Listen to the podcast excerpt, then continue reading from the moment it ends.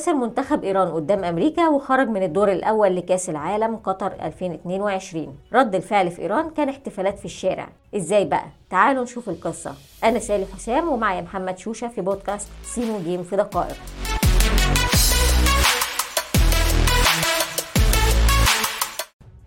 الطبيعي لما منتخب يخسر الناس تزعل. اللي حصل في إيران العكس إشمعنى بقى؟ يعني هو في إيران الوضع إلى حد ما مختلف لأن في جدل كبير وقديم الحقيقة. يعني حوالين فكرة المنتخب اللي بيلعب البطولات الكبرى ده هو بيمثل مين بالظبط؟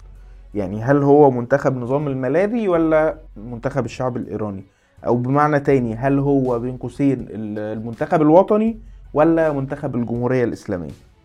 السؤال زي ما قلنا إن هو مطروح من وقت طويل يعني لكن كان في تحليلات كتير بتتكلم طول الوقت عن التأثير الأيديولوجي للمرشد الأعلى علي خامنئي على الرياضيين الإيرانيين في كل النواحي.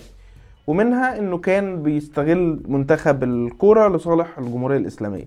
لكن المنتخب ده في النهاية كان طول السنين اللي فاتت بيوصف بأنه النقطة اللي بتدوب الخلافات ما بين الإيرانيين على اختلاف توجهاتهم السياسية لحد المرة دي في وسط مشهد الاحتجاج اللي نقدر نقول إن هو خلاص داخل شهره الثالث كانت نقطة وصول الانقسامات في الشارع لغاية المنتخب نفسه.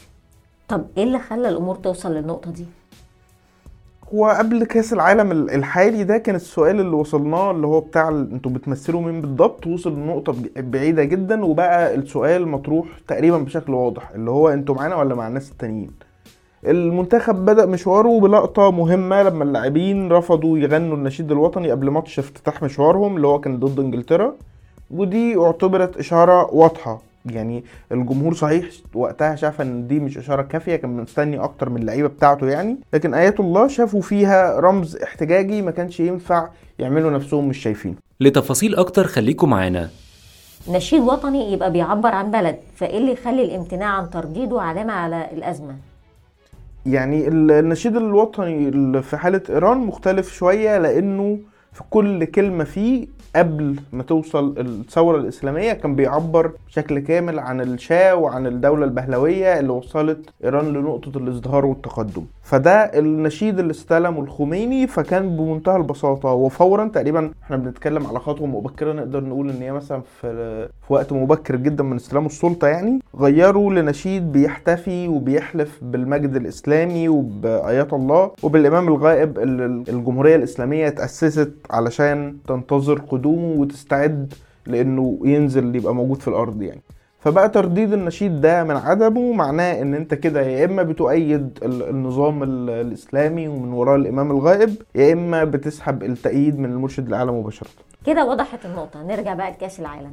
نرجع لكأس العالم ونروح للماتش التاني على طول اللي هو كان قدام ويلز. اللعيبة رجعوا بشكل مفاجئ تماما بيغنوا النشيد الوطني اللي هم امتنعوا عن غناه في الماتش الأول وكأنهم كده اللي هو إحنا خلاص رضينا كل الأطراف يعني.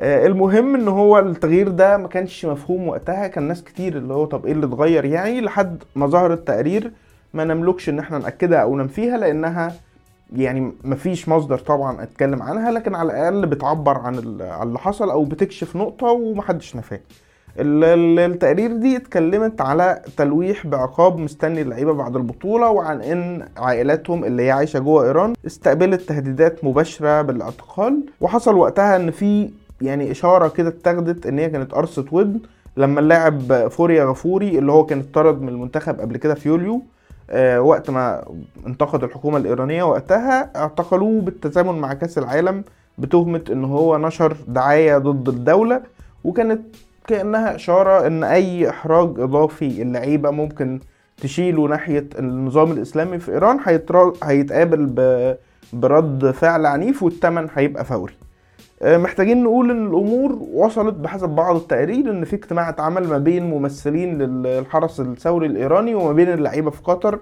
علشان يتأكدوا تماما إن رسالة التهديد اللي وصلت لعائله اللاعبين وصلت للعيبة نفسهم. طيب وصلنا بقى لماتش أمريكا اللي الناس وصفوه في ال social media بإنه معركة زي الحرب العالمية الثالثه يعني. أيوه شفت التعليقات بصراحة بس هو يمكن الموضوع اللي أنا شفته قد يكون الناس كانت بتهزر أو واخداه بشكل مبالغ فيه شوية لكن الحقيقة إن هي كان فيها شكل من أشكال المعارك فعلا أو المعارك السياسية بشكل أوضح يعني.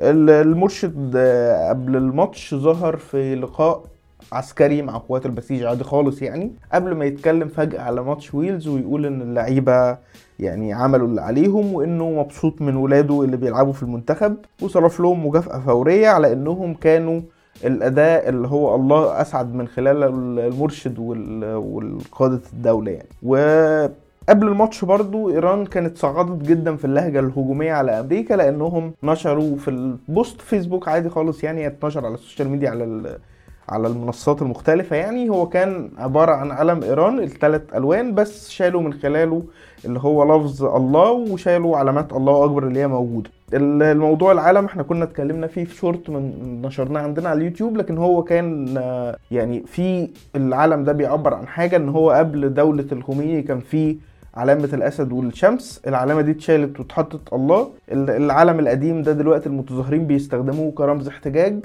فكانت وكأنها إشارة ضمنية من أمريكا إن إحنا بنأيد الاحتجاجات. آه علشان كده الموضوع كان متاخد من الدولة في إيران باعتباره معركة حياة أو موت خصوصا إن هو ضد أمريكا. الشيطان الأكبر أنت عارف الموضوع ده يعني.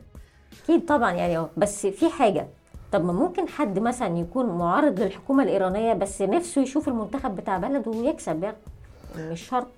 يعني في ظروف عادية ده بيحصل.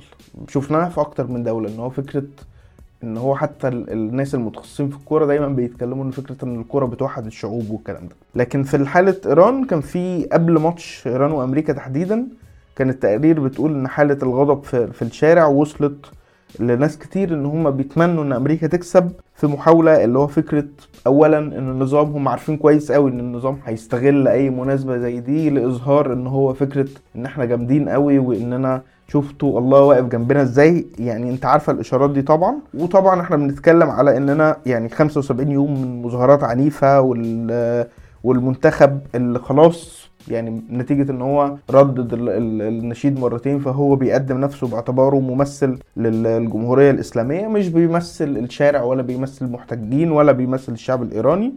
وبعد ما كان في تضييق جوه قطر نفسها على المشجعين اللي هم المناهضين للنظام الإيراني اللي هم اتمنعوا من دخول المدرج بأي رمز احتجاجي ضد الدولة الإيرانية. حتى لو كان تيشيرت كان في حتى تقارير ظهرت بعد الماتش اللي فات إن هو يعني كان في حالة اعتقال على الأقل يعني اتصورت واترصدت لأن كان في واحد داخل المدرج بالعلم القديم اللي إحنا قلنا عليه.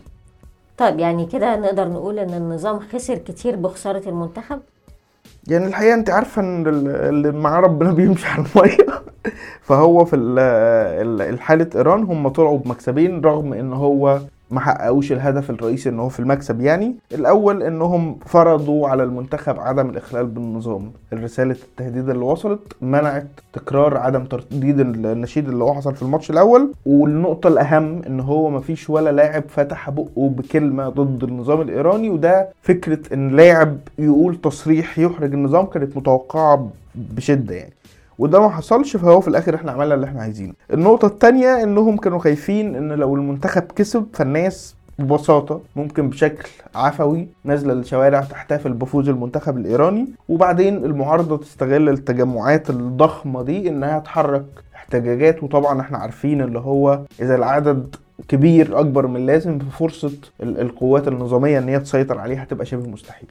في انتظار الجديد بتنتهي حلقتنا. كان معكم سالي حسام ومحمد شوشة في بودكاست سين وجيم في دقائق. استنونا الحلقة الجاية من بودكاست سين جيم في دقائق.